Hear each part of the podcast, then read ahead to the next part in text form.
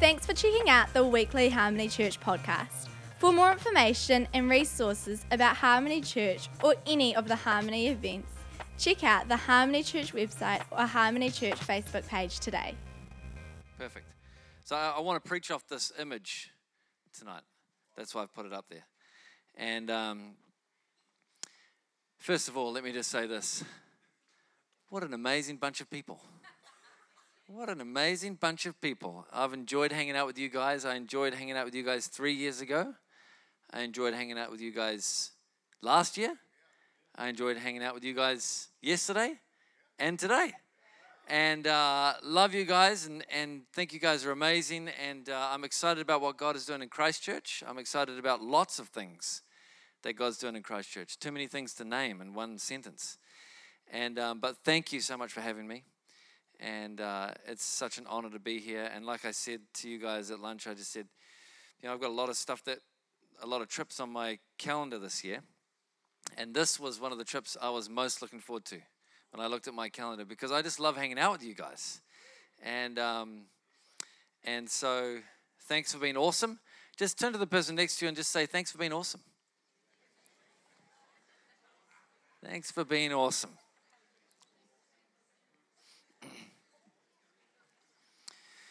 Wow. Well, I feel like the fire of God is here tonight.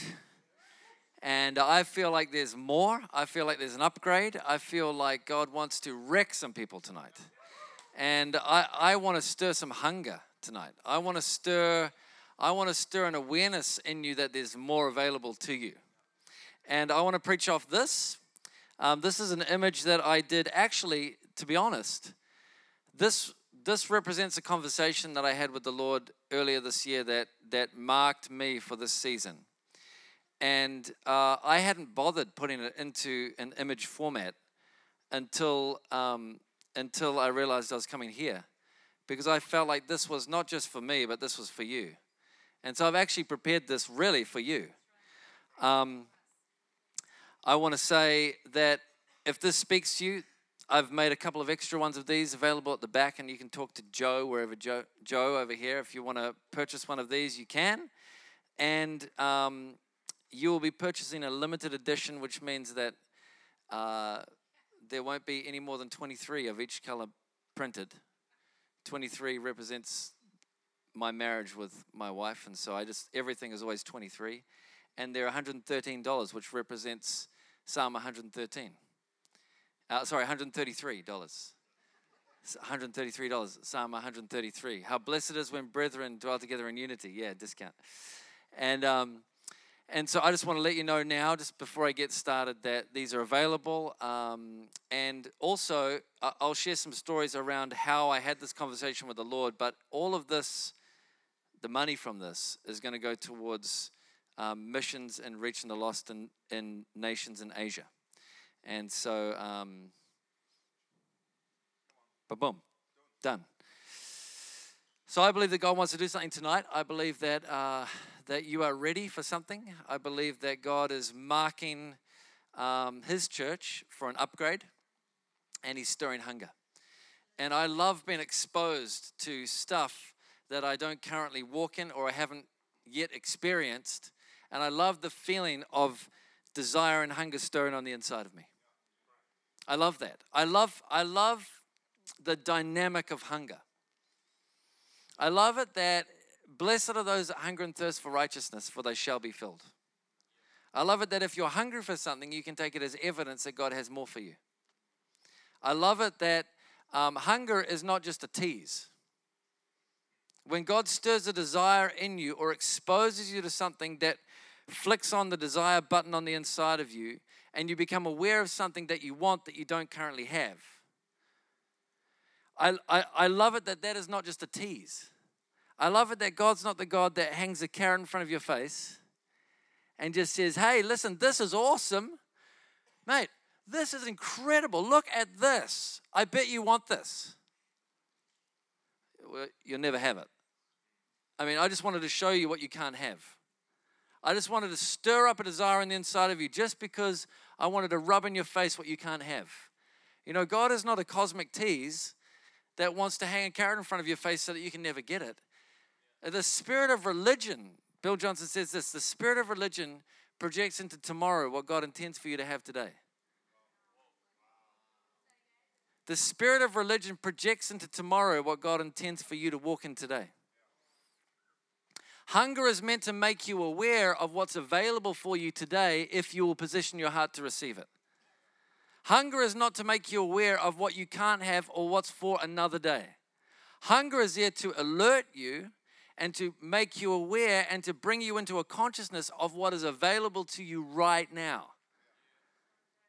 It, when you become hungry or you, you are flooded with a desire for something new, that is evidence and a divine invitation from the Lord to acquire the thing that you've become hungry for. That's to let you know that in the not tomorrow season, but in the right now season, something's available to you. That's to let you know, oh, God's cooked a meal and it's on the table. That smell I can smell that's making me hungry is evidence that the meal's on the table. It's, we're not waiting for the cook to cook the meal. The fact I'm hungry is evidence that the meal has been cooked and I've begun to smell the smell of the meal that's on the table. All I need to do is position my heart to make my way to the table. All I need to do is say, hey, I'm going to put the toys away for a second and make myself ready for dinner. And I wanted to say, God is stirring hunger in the body of Christ, and God has stirred hunger in me. And I'm going to speak to this conversation in a moment. And some of you were here yesterday when I mentioned it. I'm going to briefly mention it again. But there is a hunger being stirred in my heart, and I pray that God, that it's the same and is true for you. And I believe it is, that God is stirring hunger right across the body of Christ right now. And we're right on the edge of something new that we haven't stepped into before as the body of Christ. We've seen some amazing things. We have a billion and one things times a billion to be thankful for. I mean, we have had the privilege of, of witnessing some of the most incredible moments in world history as our generation has. While you've been alive, some incredible things have happened on the planet. And amazing things have happened in your life, and we have incredible, and, and we, have, we, have the, we have all the reason in the world to be astronomically thankful. Yet God is inviting us into something that we have not yet experienced. And what precedes us acquiring that is a hunger for that. Hunger lights up. Hunger is the light that shows you what is ahead of you. This is pretty awesome. I hope it encourages you because there's two types of hunger. And, and this is what I've observed as I've observed some Christians have some one kind of hunger, and there are other Christians who have adopted a different kind of hunger. And I have noticed there are two types of hunger in the body of Christ. One is constructive and it will lead you somewhere. The other one will kill you. And I want to talk about these two types of hunger just quickly, and I want to tell some stories, and then I'm going to pray, and I believe there's an impartation tonight. Um, there's the orphan hunger, and this is the hunger that will kill you. This is the hunger of the person on the side of the road who is desperately wanting food, desperately wanting a meal. It's the, it's the skinny, malnourished person in India who is on the side of the road thinking, man, I would just love a few grains of rice. I would just love even just a small meal if I could just get five cents I could maybe go to the local farmer and buy, you know, 15 grains of rice, and maybe then I could get, like, maybe then I could survive for another half a day before you know i'm just living day to day. I'm living paycheck to paycheck. I'm just i'm just believing for man maybe i could just get a little bit. But really there's this question mark of i'm not convinced that anyone's even going to put anything in my bucket today. Honestly honestly i'm just here and i'm hoping I'm hungry for it. I want it, but I don't have much hope for it. It's a hopeless hunger. Man, I see all these guys and I'm looking out at that restaurant over there and look, they're all eating their dinner and these guys, look, they're playing with their kids. And I'm here on the side of the road with nothing. And man, I want this and man, I'm hungry for this and I can smell the smell and I want the meal and I'm so hungry, but I'm just a beggar on the side of the road with no home. I don't have access to that restaurant. I don't have access to that kitchen. I don't have access to that lunchbox. I don't have access to that wallet. I don't have access to the thing that I'm hungry for. I'm just stuck here on the side of the road without access to the thing that I deeply desire. And I'm just hoping that someone will walk past me at some stage and give me some kind of payout that I could go and get not what I desire, but a but a just a, t- a crumb from under the table. If I could just get just a little bit of, I mean, just to survive. Much of the body of Christ has this kind of hunger. It's a hunger that is absent and divorced from hope. It's a hunger that doesn't have an expectation of being filled. Yeah, you're hungry, but you have no expectation of that hunger being met.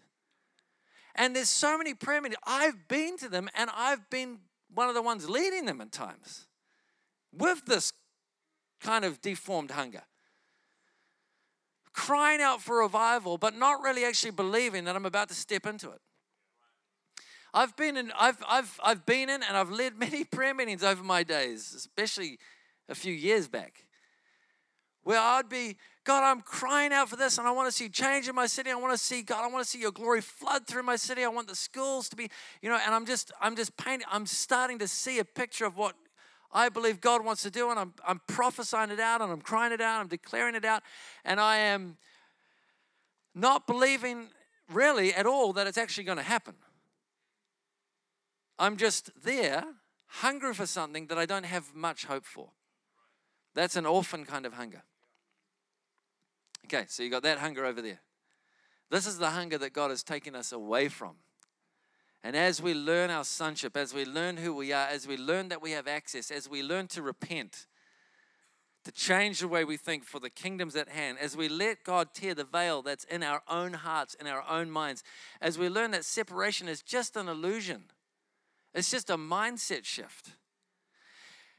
We come from here and we come into our sonship, and, and the hunger of a son or a hunger of a daughter is like this. It's like the hunger, and sorry to use the surfing example again. It's just because it's a, it is a common example in my life. And it's the hunger of, I relate it to multiple, multiple times where I've been surfing. And, and I'll, I'll use one instance where I was with Andy, because you know Andy. And we were surfing somewhere in Whangarei. You wouldn't probably know the place, but somewhere in Whangarei. And uh, we had surfed, and it was pumping. It was awesome. We had surfed for probably five or six hours straight. I'd surfed till my arms had stopped working you know, and then you're trying to paddle and you're like, and you, you try, you just one more wave, one more wave, and you've, you've, you've surfed your brains out, your eyes are bloodshot, you've got salt water that's pouring out of your nostrils for days on end afterwards, and you are, you are a bedraggled rat. You are just absolutely exhausted, and you've used every centimeter, every millimeter of energy in your body all that energy that that food that you ate before the surf is all gone on the surf that you've just surfed, but you're at this faraway remote beach and you forgot to pack your lunch. And you're like, oh man, I am hungry. And then Andy's like, dude, I am so hungry. And I'm like, man, let's let's let's go and get some food and he's like, let's go get some food. And so we're in the car, and you know, the conversation in the car is not even about the epic surf that we've just had. Because who cares about the surf we've just had? The only thing we can think about is the food we're about to eat. And it's like, I don't know if you've ever done this on a hot day, but I used to do this when I was a kid in summer, is we would wind all the windows up in the car on a summer's day, and we'll put hot clothes on, and then we'll just swelter in the car on the way to the pool or on the way to the beach and we'd just get as hot as we could because you're like ah and you're just you're just torturing yourself because you know that in a moment I'm going to get to the to the pool or to the beach and I'm just going to jump out of the car and run into the water. It's going to be epic because I've just been sweltering in this car. I don't know if anyone's done that or if it's just me, but I've done that. And um, and that, and that's what it's like in the car with what it was like in the car with Andy and I. And we would just start talking about kind of like what we did at the restaurant um, today. We, we started talking about our favorite cuts of meat. And, um, and so we're in the car and we're talking about, man, like, what's your favorite meal? And I mean, honestly, there's nothing else to talk about. We're talking about what's your favorite? Oh man, that meal. I had this meal in Chiang Mai. It was this um, dry Thai red curry. This old mama in in uh, in Chiang Mai. She made this Thai red curry. It was about eleven o'clock at night, and uh, it was after this meeting. And I was there. I was on a, those cheap plastic. The the the the restaurant was on the side of the footpath. It was just a horrible restaurant. I mean, it was no ambience. It had a Coca Cola tarpaulin for a roof, and it had like those broken down plastic stool things with the cheap blue tarpaulin for a tablecloth. But it was her own home recipe, and man, that was a good. Man, that was a good meal. Like 39 different spices or whatever. She got them from the jungle herself and she just put them all together. And it, oh my gosh, it was man, and my mouth is watering, and we're, we're about one minute into the drive. You know, we've got about 25 minutes left to go. And then Andy's like, oh man, one of my favorite meals was this salmon steak. Do you remember that salmon steak? Remember we had that salmon steak, and it was in uh, it was in Alaska. We had, I mean, no, we didn't actually go to Alaska, but I'm just making up the story. This the salmon steak, and oh, and I'm like, oh man, the salmon steak, and and then uh, and then he's like, remember when we were surfing at Shippies? We're like two minutes into the drive, you know, 23 minutes left or whatever to go.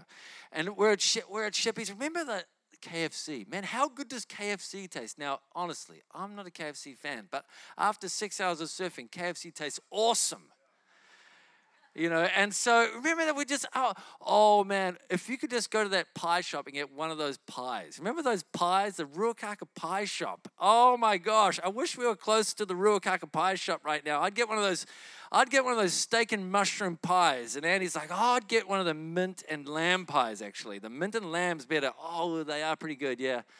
The mint and lamb is pretty good. I'd probably get a mint and lamb and also a steak and mushroom because You've always got to have at least two. And oh, and then we'll just talk about food for the entire trip back to the point where I'm like, Andy, I don't know if I can actually talk. I'm like dribbling. I'm dribbling. Like my mouth is salivating so bad that it's dribbling, and I'm muttering my words, and, and I'm like, I'm afraid, am, am I spitting on you? You know, like, you know, you get to that point where you're just like, you are so ravenous. But you're ravenous with an expectation that you're about to be filled. Because I'm on my way to my kitchen and I know what's in my fridge. Andy, when we get home, bro, I've got this idea.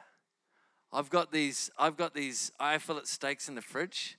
We'll cook those up on the barbecue. I've got a few sausages we'll put on there too. I've got some a, a little bit of salad. I mean, that can't you can't go wrong with a little bit of salad. We'll put a bit of salad in there, and I've got these. And you just go through that, and you start concocting what I'm going to cook when I get to the kitchen because I know I have access to the kitchen. I know what's I know I know it's available to me. I know that I, I've got maybe 25 minutes, but man, that kitchen's my kitchen and that food's my food. I have access. I'm not a beggar on the side of the road. I'm a son with a house, access to the fridge. I know what's available to me. And gosh, I'm as probably as hungry as that beggar on the side of the road. But my hope level is completely different. I, I have a hunger that is attached to hope. I have a hunger that is attached to expectation.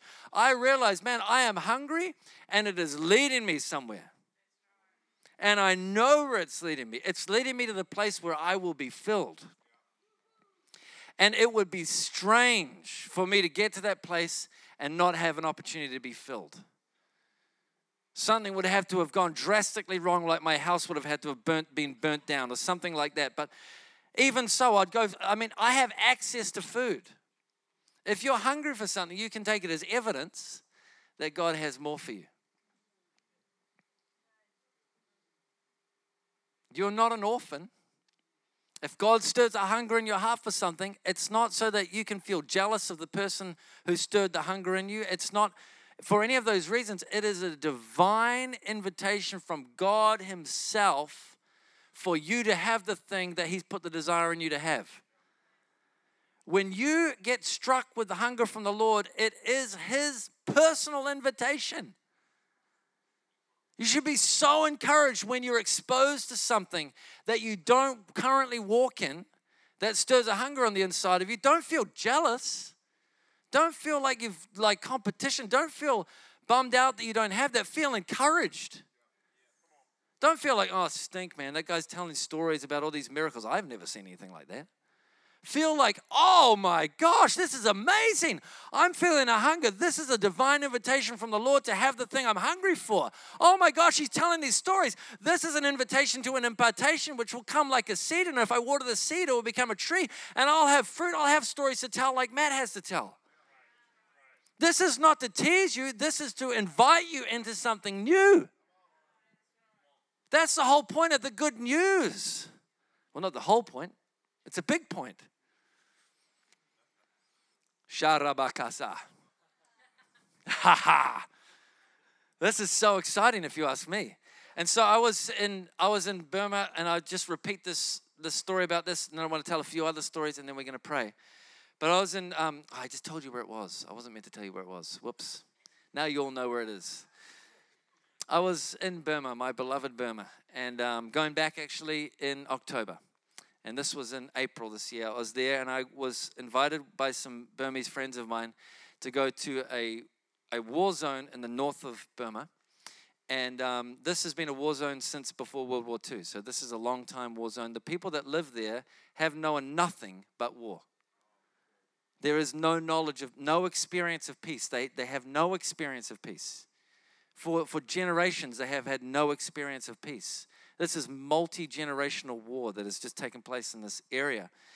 And um, for multiple different reasons, and I won't get into the, to the details of that, but basically it's a war zone. And uh, when I was there, it, the two weeks that I was there, it was the most intense fighting that that area has experienced in the last 10 years and there were demonstrations on the streets. There were there were lost children in the in the jungle all around who had just lost their parents, and um, there were there were there were tens of thousands of missing kids just in the jungle with no no family. I mean, just horrendous, horrendous, horrendous. I mean, such an honor to be there, and such a challenge to be there. And um, and we got to do some cool stuff. We got, I got to speak at a conference there, and I got to also speak at a wedding, and we got to do a few things, and it was incredible. I watched one lady, a tumor right on her side, about this big. It literally like candle wax under fire. It just and melted out of her side, just in front of everybody. Just and she's bawling her eyes out. The tumor's disappeared. Love of God just comes over her, and she's just getting wrecked by the love of God. We had multiple people come up, and they said, I had no hearing. I couldn't hear anything. And look, it's perfect. My ears are perfect. They just went pop, and they're perfect. I mean, this is just amazing. I mean, if you see that face, when you see the face of the person whose ears just popped open, you know, you saw the face of the little boy this morning that Andy showed. You, you just, those faces do something to you. You, you can't go back once you've seen that face. You're like, man, I just want to see more and more faces like that. That's the healed face. That's the, that's the face of someone that's woken up to something that they didn't realize two seconds ago. That is, that is the, wow, Jesus. That's the face of the fear of the Lord. That is a amazing face to get addicted to saw incredible things at this, at this wedding that I spoke at. I, they said, speak for 40 minutes at a wedding, a tribal wedding. They were wearing swords and stuff. And the, in the jungle, it was awesome. And they and I said, what, what, do you want me to talk about? Like, it's a it's your wedding. I don't want to just you know what what should I do? Do you want me to give like marriage advice or do some kind of like you know blessing or what am what am I meant to do? Do whatever you want anything. Do anything. Do you mean anything? Yeah, do anything. So I'm like, shall I just, are there, is there anyone that's not a Christian here? Oh, yeah, there's definitely non Christians here. Oh, cool. So I just told my testimony and released the power of God, and God started moving, and about 40 people got saved at the wedding. It was just, it was just awesome. It was so cool, you know. I love this stuff. This is so good. And, uh, and so, so thankful. And then on this hand, you know, still every second kid I met has no parents. And when I left, the war's still happening. You know, right now, the war in that area is still happening. I still have the faces of the kids in my head. And they've got smiles, but if you look deep into their eyes, you can see there's a loneliness there because they're, they're missing something that they're not meant to miss. That's not right what's happening there. The, that's not on earth as in heaven.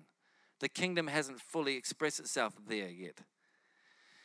And I said, God, you know, you put the keys of the kingdom in my hand, and I've come and gone, and there's still war. And I'm so thankful, God, for the tumor that disappeared. I'm so thankful for the tumors that disappeared. I'm so thankful for the deaf ears. I'm so thankful for the multitudes of people that were all over the floor just wrecked by your love. I'm so thankful for the 30 or 40 people that got saved at the wedding. I'm so thankful for all these different things. And man, I'm just, I'm filled with gratitude, like overflowing with gratitude. And then I am overflowing with ravenous hunger because You've exposed me to something that I don't have. I want to carry a peace that when I go to that place and I stand on that land, peace comes to a degree that there is no longer war. I want to say not just peace to your body, but I want to say peace to the region. and I want to see peace. Oh, but you know how? What, what gives you the right to believe that? It's been since before World War II, and why could you? Do, you can't expect to just go in there and just say, "Why not?" Why not? Why can't we just go to a place and say peace, and then everything changes? And I and I found myself just just torn with thankfulness and hunger, just torn with this with this two realities of God is moving, but God, I want you to move more. And I said, God, I'm pretty torn. And he said, Remember that time you were fishing? I said, Yeah, I remember that. And this is just a recap. I remember that time I was fishing, Taupo Bay in Northland, and the whole bay started jumping with fish. And and I started casting my, my lure and I had a kahawai set up and I had a snapper set up and I didn't have anything to handle anything bigger on the boat. But me and my wife were fishing, so it was awesome. The whole it's a big bay and everywhere you look, there's just fish jumping, incredible. And the lure would hit the water and catch a kahawai, and it would just, you know, they fight. They were big kahawai too, super fun to catch. And you just rip them into the boat and put them in the boat, and, you know, we were just covered in kahawai blood. It was just, you know, they're messy. And it was awesome. So thankful. And I love kahawai. I think kahawai are awesome fish. And so, you know, I pretty much had my limit of kahawai. And then I saw these big kingfish just coming under the boat probably 1.5 to 2 meters long, big kingfish. Like these aren't, aren't small little rats, these are big, full grown kingfish. And they zoom under the boat. And I'm thinking, oh, man, I'm pretty much not going to be able to catch this with this setup, but I'm going to give it a crack. And so threw the lure in, and just the rod just bent over and then I'm like, oh, there's enough enough drag. It's kind of going out, but it's going out super fast. And then it just went boom and just exploded. And that was it, gone. Lost my lure. The rod went bing, and you know that was it, done. And I remember, and God said to me, "How'd that feel?" I said, "Gee, God, I was so so thankful for all those kahawai." And I probably used a different word to be honest. I was marginally upset that I hadn't prepared with a kingfish rod. I had one back at the tent site and I didn't put it in the boat because I wasn't expecting the harvest to be as big as it was. I didn't come prepared for what was available. And I was kicking myself. Honestly, if my foot could have reached my head, I would have kicked myself in the head. Like, oh, you. And I'm like, gosh, He said to me, That's, that's what you're feeling. That's what you're feeling. You thought the harvest was this much, but it's this much. You're prepared for the kahawai, but you're not prepared for the kingfish. But what you've become aware of now is that there's kingfish in the water. The harvest that is available, the harvest that I have poured out, the harvest that I have prepared for you is bigger than your capacity to receive right now. So I want to upgrade your fishing gear. I want to upgrade your rod. But if you ask me what I want, and this is not what I'm going to preach on tonight, but if you ask me what I want, here's what I want. I don't want just a kahawai and a kingfish. I want every fish in the bay. And if you want every fish in the bay, you have to put your rod down and you have to pick up the net. You have to join with some other people. And one can put a thousand to flight map, but two, ten thousand, and three, a hundred thousand. And if you learn to work with others, if you learn to walk with a selfless agenda, if you, if you learn to live John 13, where you've laid your life down for your friends, then you'll see a harvest that the world has never seen before. Can you believe for every fish in the bay? And I thought, man, practically in Taupo Bay, I think that would have been hard. That was a big bay. But God, anything's possible. And if you've exposed me to it, I'll believe for it. I'll believe for it. And so I was, I was, I was, and I still am feeling uncomfortable. I'm feeling like I feel on the way from a um, on the way from a surf beach, from a six-hour surf, probably about 10 or 15 minutes into the into the half an hour drive home. I feel like excited for what I'm about to receive. But I feel, man, I just want to talk about food. I don't want to talk about anything else. I don't care about anything else. I just want to talk about what is available to us right now. What can we believe for? Man, let's talk about what we're about to what we're about to partake of in the kitchen of God. Let's talk about what we are about to receive. Because the more we talk about it, I'll tell you what, the more I talk about it on my car ride on the back on the way back from my surf to my kitchen, the faster I end up going. My foot just just starts going faster and faster and faster. And you stop, I'm not even paying attention to the speedometer anymore. I'm just thinking, I just got to get home. That's just the natural dynamic of hunger. It gets you going faster. I'm so thankful. I'm so thankful for the story. I was just in Russia two weeks ago. In fact, less than two weeks, I got back from Russia. I was just over there. And I'm so thankful for just the amazing stuff that God does. I'm so thankful for uh, one story that I'm thankful for is I'm thankful for, I preached a message on reconciliation. I preached a message, and I've preached it actually here before too. I preached a message on the body, and I preached a message on loving one another and forgiving one another and, and giving our hearts to one another. And I preached that message on reconciliation. And then I released a, a spirit of reconciliation over the room. And this lady comes up and she says, um, I'm, a, I'm a Jew, I'm a Russian Jew. My mum lives in Israel. I became a Christian 15 years ago. And my mum ostracized me and basically disowned me 15 years ago when I became a Christian. And I've tried to reach out to her. I've tried to reconcile. I've tried to make it right. I've tried to reestablish relationship. I've tried to humble myself. I've tried to say sorry. I've tried to reconnect. But my mom hasn't even picked up the phone for 15 years. And if the rare occasion that she did pick up the phone, she would just basically yell at me and then hang up again. And she does, Matt, and she's crying, telling me this at the end of my message. She's saying, I just don't think I can do it. I don't think I can call my mum because people were all over the room just calling their loved ones who they were broken relationship with and making things right. And she said, I just don't think I can do it. I just don't think she, I just don't think I can handle being disappointed one more time. I've tried, it's been 15 years of brokenness, and I just don't, she's 99 years old. I just don't think it's going to happen. I think I'm never going to talk to my mum again. And I said, You know what? That's pretty hard. But God's exposed you to something. There's a reason I shared that message today. So I'm going to pray, and then I'm going to ask you to go call your mum. And so we just prayed. Just prayed over her. Just released a spirit of reconciliation over her and her mum. Then she went into the corridor and she phoned her mum in Israel. Her mum picked up the phone. They stayed out there for half an hour. And then she comes in. I've got a photo on my phone, tears streaming down her face. She said, My mum picked up the phone. I talked to her for half an hour, Matt. And we just wept together for half an hour. And we reconnected. And, and she said, Can you call me back as soon as you can? Because I just want to carry on this conversation. I've missed out on 15 years of your life. I want to catch up.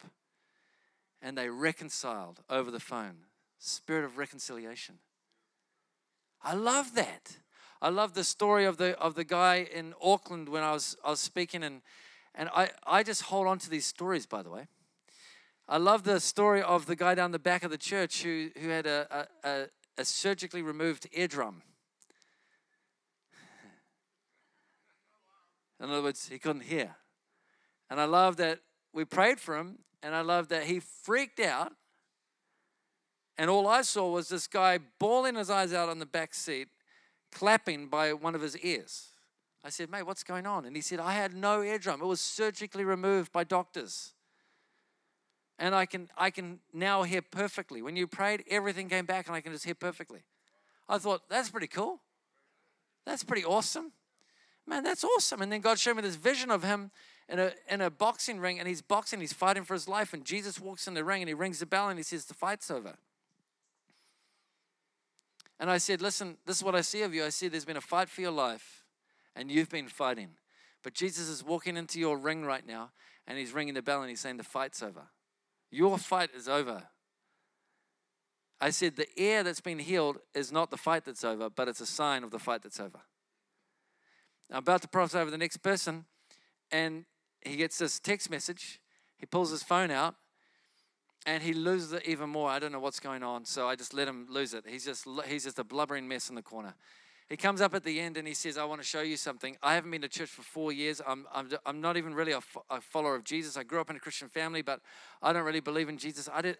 I mean, I do now, I suppose, but I don't know what I've done to deserve this. But I've got a new ear. I can hear again. Uh, and you, I got to tell you what happened." Four years ago, we moved out here from South Africa. And my dad actually punched me in the side of the face so hard that he wrecked my eardrum so bad that the doctor needed to sur- surgically remove it. After he did that to me, he said, Listen, I am through with this family. And my dad left me, my mom, and my, my siblings, and we have, ne- we have not heard from him since.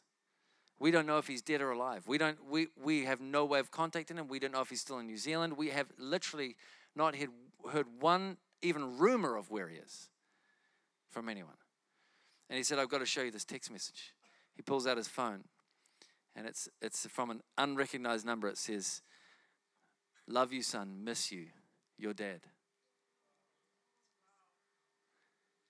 And that's a, that's a ministry of reconciliation. That's the spirit of reconciliation that God just moves and knits people back together in the most supernatural way. And I am so thankful for those types of stories. I'm so thankful for the stories like that that I've had the privilege and the honor of witnessing with my own eyes. I've, I, I, I count it such an honor to have been able to pray for some people and to see that kind of thing happen. And then I, I'm in my own city and I'm seeing a city of brokenness a city of disconnection, a city of generational abuse within families. And I think, God, I've seen breakthrough over individuals. I've seen breakthrough over families, but I haven't seen breakthrough over cities yet. And God, I'm hungry because I want to release a spirit of reconciliation over people, but I want to release a spirit of reconciliation over cities and over nations. I want to I want to walk in a in a knowledge in an experience of your glory that's so weighty and so heavy that when I walk into a place and it's just because you're so glorious. Because you can do this, God. And if I'm your son and you're my dad, then you come with me everywhere I go. And you can do this. And if my job is to turn the key, then I want you to walk through the door. I want to walk into places and see mass transformation. That this this is me exposing my heart to you because I want to let you know I am hungry for something that is beyond what I've experienced. I am looking towards something that I have not seen yet.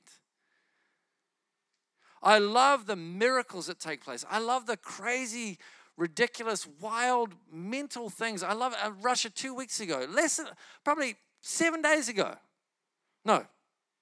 Anyway, whenever it was, some time ago, not long ago at the end of the trip. I love it that a lady came forward and she's like, Yeah, I have this tumor on the back of my leg and it's about that big. And, and she's got a skirt on so you can see it, the whole church can see it. And I love it that no one's expecting the tumor to disappear. No one is expecting that. You can just see they're like, oh, yeah, this is going to be like a token prayer. You can just feel that in the atmosphere. This is going to be a token prayer. Nothing's going to happen. And I'm thinking, this is so funny because this is about to happen, and no one here thinks it's going to happen. This is going to be classic. And I'm like, okay, well, let's pray. And I got my friends, I said, let's pray. And I just want you guys to get the tumor gone. And, and my friends are like, sure, let's get the tumor gone because they've got power to get tumors gone. So they start to pray, and in front of the whole church, the tumor just disappears. And the whole church is like, What? Are you serious? That's amazing. That's amazing. And so many people that day, only a few days ago, just got miraculously healed. I love that. I love it. Um, I love going to, I love that I went to Fiji with my family last year. I love going to the, the village. And in fact, I tried for this not to happen. Because honestly, all I wanted to do was have a break.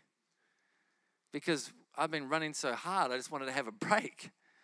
And I thought, please, Lord, please, Lord, I just want to hide by the swimming pool and be unknown and have no one draw on anything. And I don't even want to pray for one person. That was, call that a stink attitude if you want, but honestly, I was just wanting a break. I've prayed for thousands of people and I just want a break. And we go to get my daughter's hair braided in the hut next door to the resort. And, um, and God said, Could you just ask one thing for me? And then that's all you need to do. I just asked one thing, and I'm like, Okay, God. And it takes an hour to get the hair braided. And so he said, Ask that lady if she has pain in her right knee. I said, God, what are you up to, eh? Okay. Do you have pain in your right knee? Yes, I, I can't bend my right knee. It's been like that for six years. Okay. And I'm not even excited about this because I want to go back to the pool.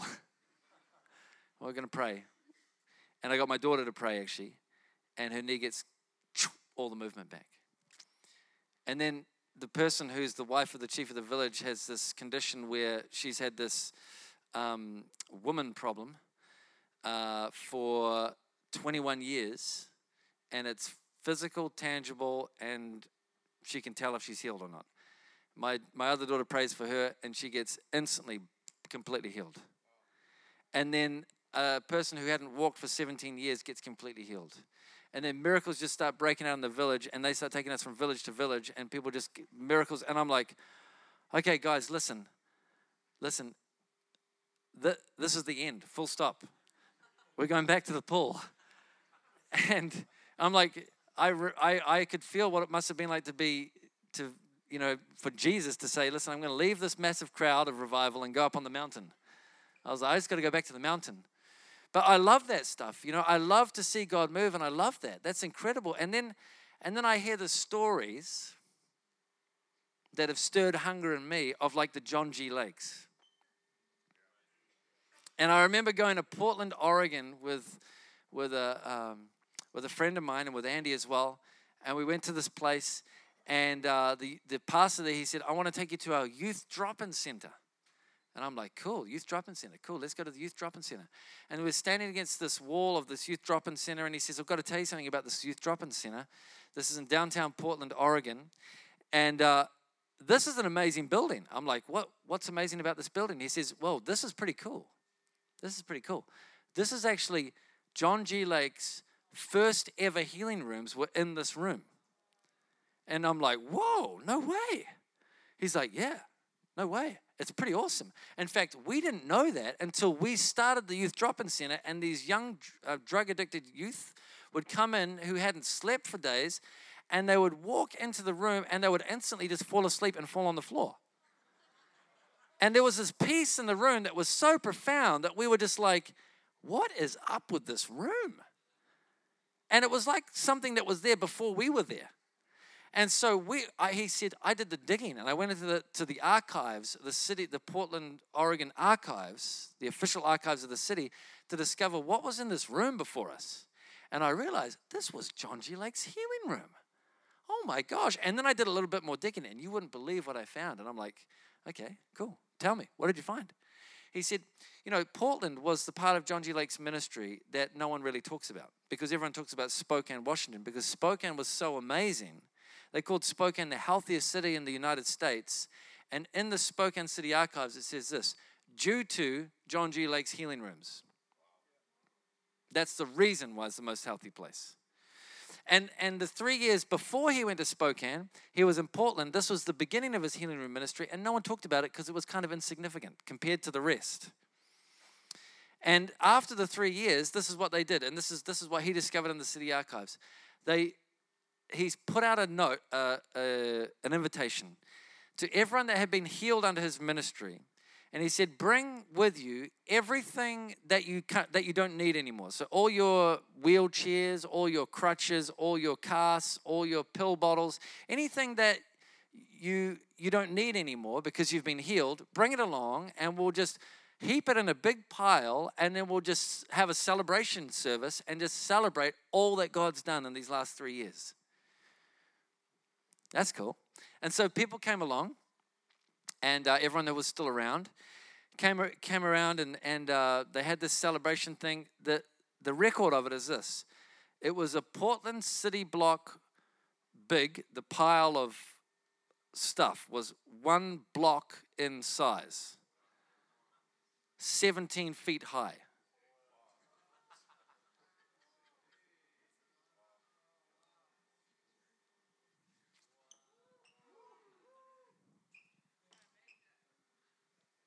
Jesus.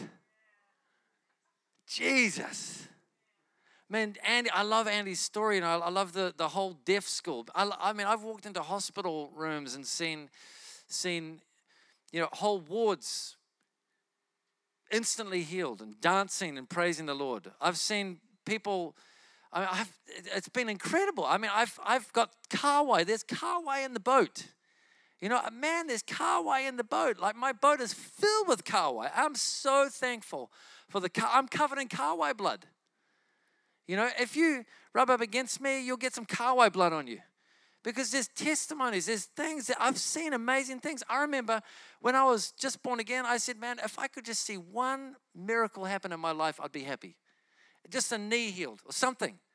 All I want to see, God, I read a John G. Lake testimony in one of his books, and crazy. I said, if I could just see one miracle, just one. And man, God does exceedingly abundantly beyond anything you could ask or imagine. But then I read that John G. Lake testimony, I think, ah, man, I'm on my way to the kitchen. I don't know about you. I am on my way to the kitchen. I mean, I read the Smith Wigglesworth testimonies about him just drive just on a train through a city and the whole city falls on their knees repents and gets saved. I mean i yeah okay i'm thankful for the 30 or 40 people in the jungle wedding that's awesome. But man imagine if you could just fly into a place and all you needed to do was fly into the place. This has happened before. Like this is something that has actually happened before God is inviting us into something that's never happened before. This is what's happened before. This is our inheritance.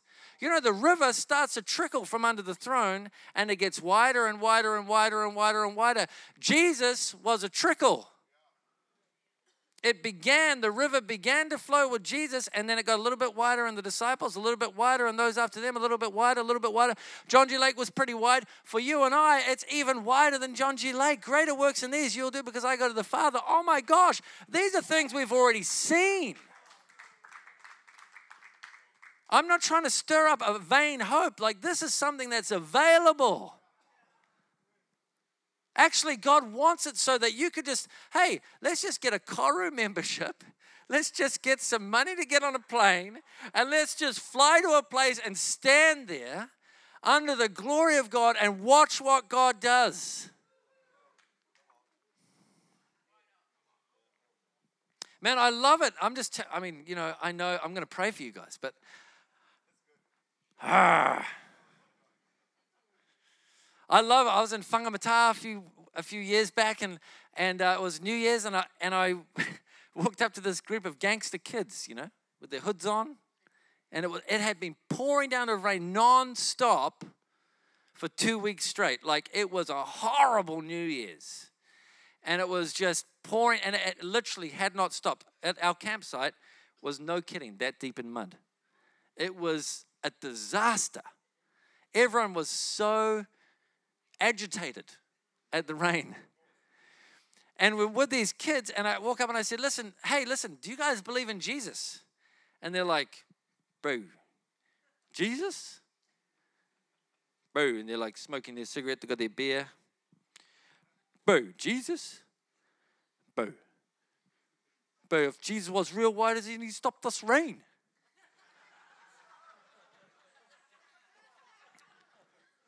I said, Did you ask him? Oh, nah, nah, nah, I didn't ask him. Well, why don't you ask him? Oh, nah, nah, nah, I don't, don't want to ask him. There's like six of his buddies there. It's pouring down. We're saturated, you know. I said, Well, you guys just, all, let's all huddle up, guys. I'll ask him for you. And I'm thinking, Stop it. Stop it. You're about to back yourself into a corner. Stop it. Stop talking. That little voice in me saying, Stop talking. And this one's saying, Keep talking. Stop talking. Keep talking.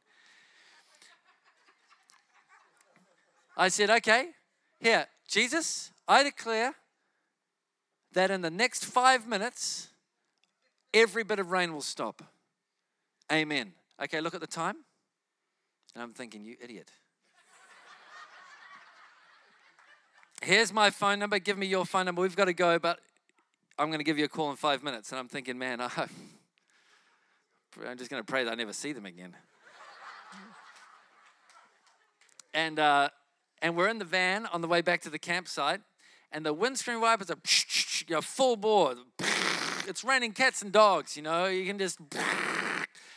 And, uh, and I'm looking at the time, it's four and a half minutes, four minutes and 36, four minutes and 31, four minutes 32, and it's raining like, like there is no, you cannot see one star in the sky. It is thick. And it's been like this for two weeks, you know. I'm like, oh, man, what have I done? You know, God's going to get a bad name because of me. And uh, that's what I'm thinking. Four minutes 55, four minutes 56, still the same. Four minutes 57, still the same. Four, and I'm looking to the second. Four minutes 50. At five minutes, the, I'm not kidding. The whole sky went shoo, and all you could see is stars. I am not kidding. All you could see was stars. It stopped raining, and I get a phone call. Beep, beep, beep, beep, beep, beep. I can't even say anything that they said to me. It's all censored.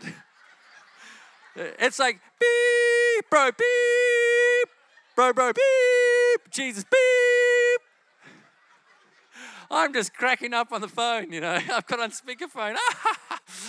I say, see the see the big red tent? Beep. There's a guy there. Go talk to him. He'll lead you to Jesus. Okay, man. Okay, I'm going now. We're all going. They all got saved. Man, come on. I was thinking about that testimony when I was in India because when I was in India, we were we were going to be preaching at we did actually do this. A leaders gathering of 2 to 3,000 leaders, some of them Hindu priests. Which that excites me and it's in this crazy place in India, and it was actually on world news. You probably would have seen it on the news. They called it a cyclone that was even bigger than Cyclone Katrina, Hurricane Katrina in New Orleans. And it was 300 and something kilometer an hour winds that were coming off the coast in towards the city that I was in called Jharsuguda. And it was coming up into the, over the land, and it was this, we like, it was hundreds of kilometers away, and the the palm trees that where I was staying were already bending over. I mean, it, the the iron on the roof was starting to flap, like, and it was still like, you know, five, six, seven hours drive away. So I mean, this is a beast of a cyclone. It's coming in, and um, they said if it comes, it'll knock the train line completely out, and you won't be able, you won't be able to get home. The only one way out of here is on a train. Otherwise, you're weeks in a car. So you're not going to be able to get home. You're going to be here until they fix the train line. I'm thinking, no way, man. I am not going to be here for that long. And they say also we're going to have to cancel the conference, and many people will die because it will destroy. It will actually destroy. It will just completely decimate their homes. Like this is not a. This is not a joke. Like this is, this is the real deal. And at, at the time, it was the peak of this month of Hindu worship that they have, where they honor their particular different god that they honor in that particular region. And this was the god Kali, which was the god of destruction. And it was the peak day. So it was like the highest point of the climax of, worship, of demonic worship for this whole month of demonic worship. And the cyclone comes in, and we stood there. And I'm thinking about that testimony. And I stood with Andy and with our friend who was over there. And, and we just said, right now, in the name of Jesus, turn around. And at that exact moment, oh, we looked on the news and we took note of the time. At that exact moment, it it, the report was, we don't know what's happened. This is very unusual, but it's turned around and it's gone back out to sea. That's pretty awesome. That is pretty awesome. In fact, it stopped right over the main temple to Kali. It destroyed the temple. There, there wasn't one brick that was left on another brick, it was completely leveled. And there was no loss of life in that temple, just the temple was destroyed. Destruction was destroyed, and then it went back out to sea. This is awesome. I love that. And I'm so thankful for that kahawai.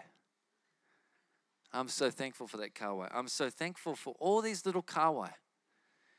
And, uh, you know, and then I'm, I'm prophesying, I'm praying over the car fires in, in Redding, California my own friends, my own home, my own family, and hundreds of houses lost, and felt like, man, it was easy in India. Why is it not easy here? And there's these natural disasters. Christchurch, for goodness sake, right here. I'm speaking peace to Christchurch, and there's and there's quakes happening, and I'm saying, hey, it happened, and why is it not? And I'm thinking, God, thank you for the kahawai, but man, I'm exposed I have been exposed to something that I'm not currently walking fully in. I'm walking in it to a degree, but there has to be more. Like, what about the day when we can just stand in a land or declare and prophesy over a place and, and peace comes to the point that there is no longer any destruction?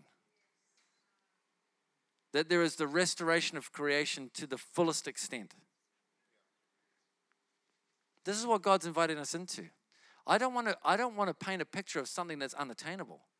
I'm trying to paint a picture of something that's attainable. I'm trying to paint a picture of the meal that God's cooking in his kitchen right now as you're on your way back from a surf. There is a meal being prepared. And I hope you can smell it. I hope that you can catch a whiff of the reality of what's ahead of you. And here's the thing it's not that we're asking God to put more fish around the boat. There are more fish around the boat than any one of us could possibly haul in in one haul. I didn't need to ask God for more kingfish. I didn't need to ask God for a wide. I mean, there, there was an abundance of fish. The problem was I didn't have a fishing rod that could handle the harvest. And your heart is a fishing rod. And here's the thing God has given everything. Everything in heaven has already been given. Not everything in heaven has been received on earth yet. And, and here's what God's saying I want to mold your heart. I want to I want to increase your capacity to receive what I'm pouring out. Because there is a harvest available to you that you are not yet prepared to receive. And I want to increase your capacity to receive. And what precedes that is a hunger that's baptized in hope a hunger that's baptized in hope. There is a promise. Those who wait on the Lord shall renew their strength. You have to wait. You have to position your heart. You have to, you have to live with the hunger in a realization that the hunger is leading you somewhere if you let it. You have to realize that the things you're praying for are alive on the inside of you. You are the answer. He lives in you.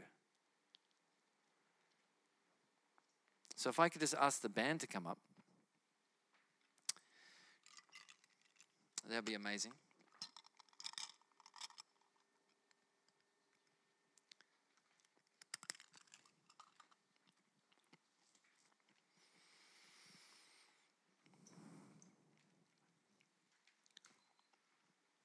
Here's what I want to pray.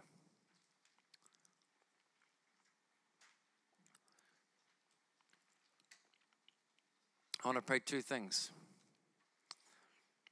I want to pray that God stirs a hunger in you that will lead you somewhere. This whole thing's got to start somewhere. I don't know about you, but for me, I said this God, if it's going to start somewhere, could you please make it start with me? I want to be at the spear, I want to be at the beginning point. I, I want to I want to see I want to be right I want front row seats. I don't want to be at the back of the stadium. I want to be at the front of the stadium. it's got to start somewhere. And there's a lot of people looking over their shoulder waiting for someone else to do it. The answer's alive in you. Why don't you just do it? Why don't you step into the thing that you're desiring? Why don't you start stepping towards that? I want to pray for a hunger, but the other thing I want to pray for is this I want to pray for an impartation. And, and here's the thing I'm so hungry for the kingfish. Man, I'm, I'm on this altar call myself saying, God, give me the kingfish. I'm with you. But the other thing is that I do have some kahawai in my boat. I do have some kahawai in my boat. I've got some fruit on my tree. And, and, and the fruit's only there because God put it there. Because I stewarded the seed that God gave me. And now, by the grace of God, I have some grace to give away. I have some fruit to throw at you, and that fruit has seed in it. And if you steward the seed, you can have the tree with the fruit. And so here's the other thing I want to do I want to release an impartation. I want to lay hands on you, and I want to, I want to lay, lay hands on you that you would walk in an awareness of God's presence, and you'd walk in the power of the kingdom to the point that you would start to see the miracles that you desire to see. And I want to pray for an impartation of power. I want to pray for an impartation of the Holy Spirit to come on you. I want you to, I want you to go from here and see miracle signs and wonders everywhere you go because it is who you are. You are a son or daughter of God. This is your birthright. This is your inheritance.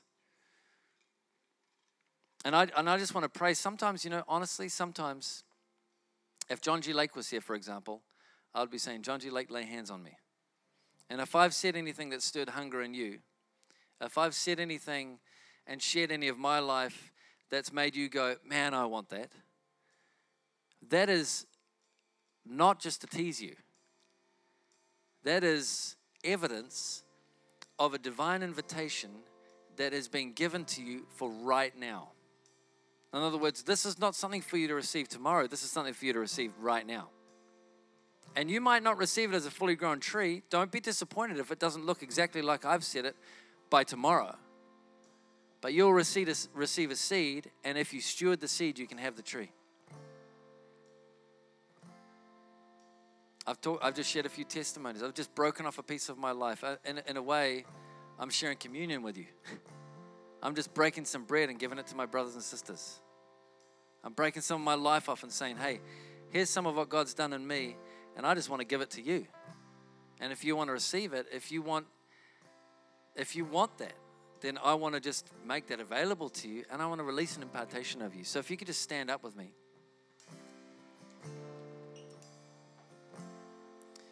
Father, right now I just thank you. Just thank you that you're so good. Just thank you that you're so here. Just thank you that you're so amazing. Just thank you for your presence, Holy Spirit. Just thank you that we don't have to ask you to come because you're already here, but we lift up our eyes and see. God, I thank you that when we look, we see. And we'll always find what we're looking for. God, we're looking for you. God, thank you that there is an upgrade available to us, God. Thank you for the kahawai. And God, we're asking for the kingfish. God, thank you for the kahawai setup. Thank you for the stuff that we've pulled into our boat, God. And I ask for an upgrade. And God, I pray that there'll be an impartation that will cause there to be an upgrade in people's lives tonight, an upgrade of love and power that would see a manifestation in their lives. God, I pray that spring would come early in Christchurch in the natural and in the spirit.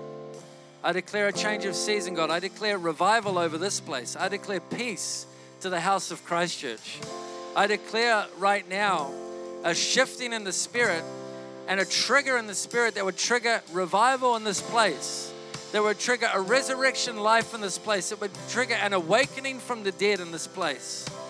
An awakening from the dead. God, I pray that every face would be, every eye would be opened in astonishment and in wonder at who you are. I pray that the testimonies would be so thick and so heavy and so weighty and so bright with light that they would wake people from even the deepest of sleep, God. And I pray, God, that where there has been hopelessness, and right now, here's what I want you to do. If you have, if you have had a, a hunger that has been absent from hope, if you've had a hunger but no expectation of being filled, if there's been a shortage of hope, I just want you to lift both hands in the air right now. God, I declare hope over this room. I declare a burning, invincible hope. I declare a hope that is unwavering. I declare a hope that is unshakable. I declare a hope that is the hope of the kingdom. And I speak to the spirit of hopelessness and religion that projects into tomorrow what God intends for us to have today.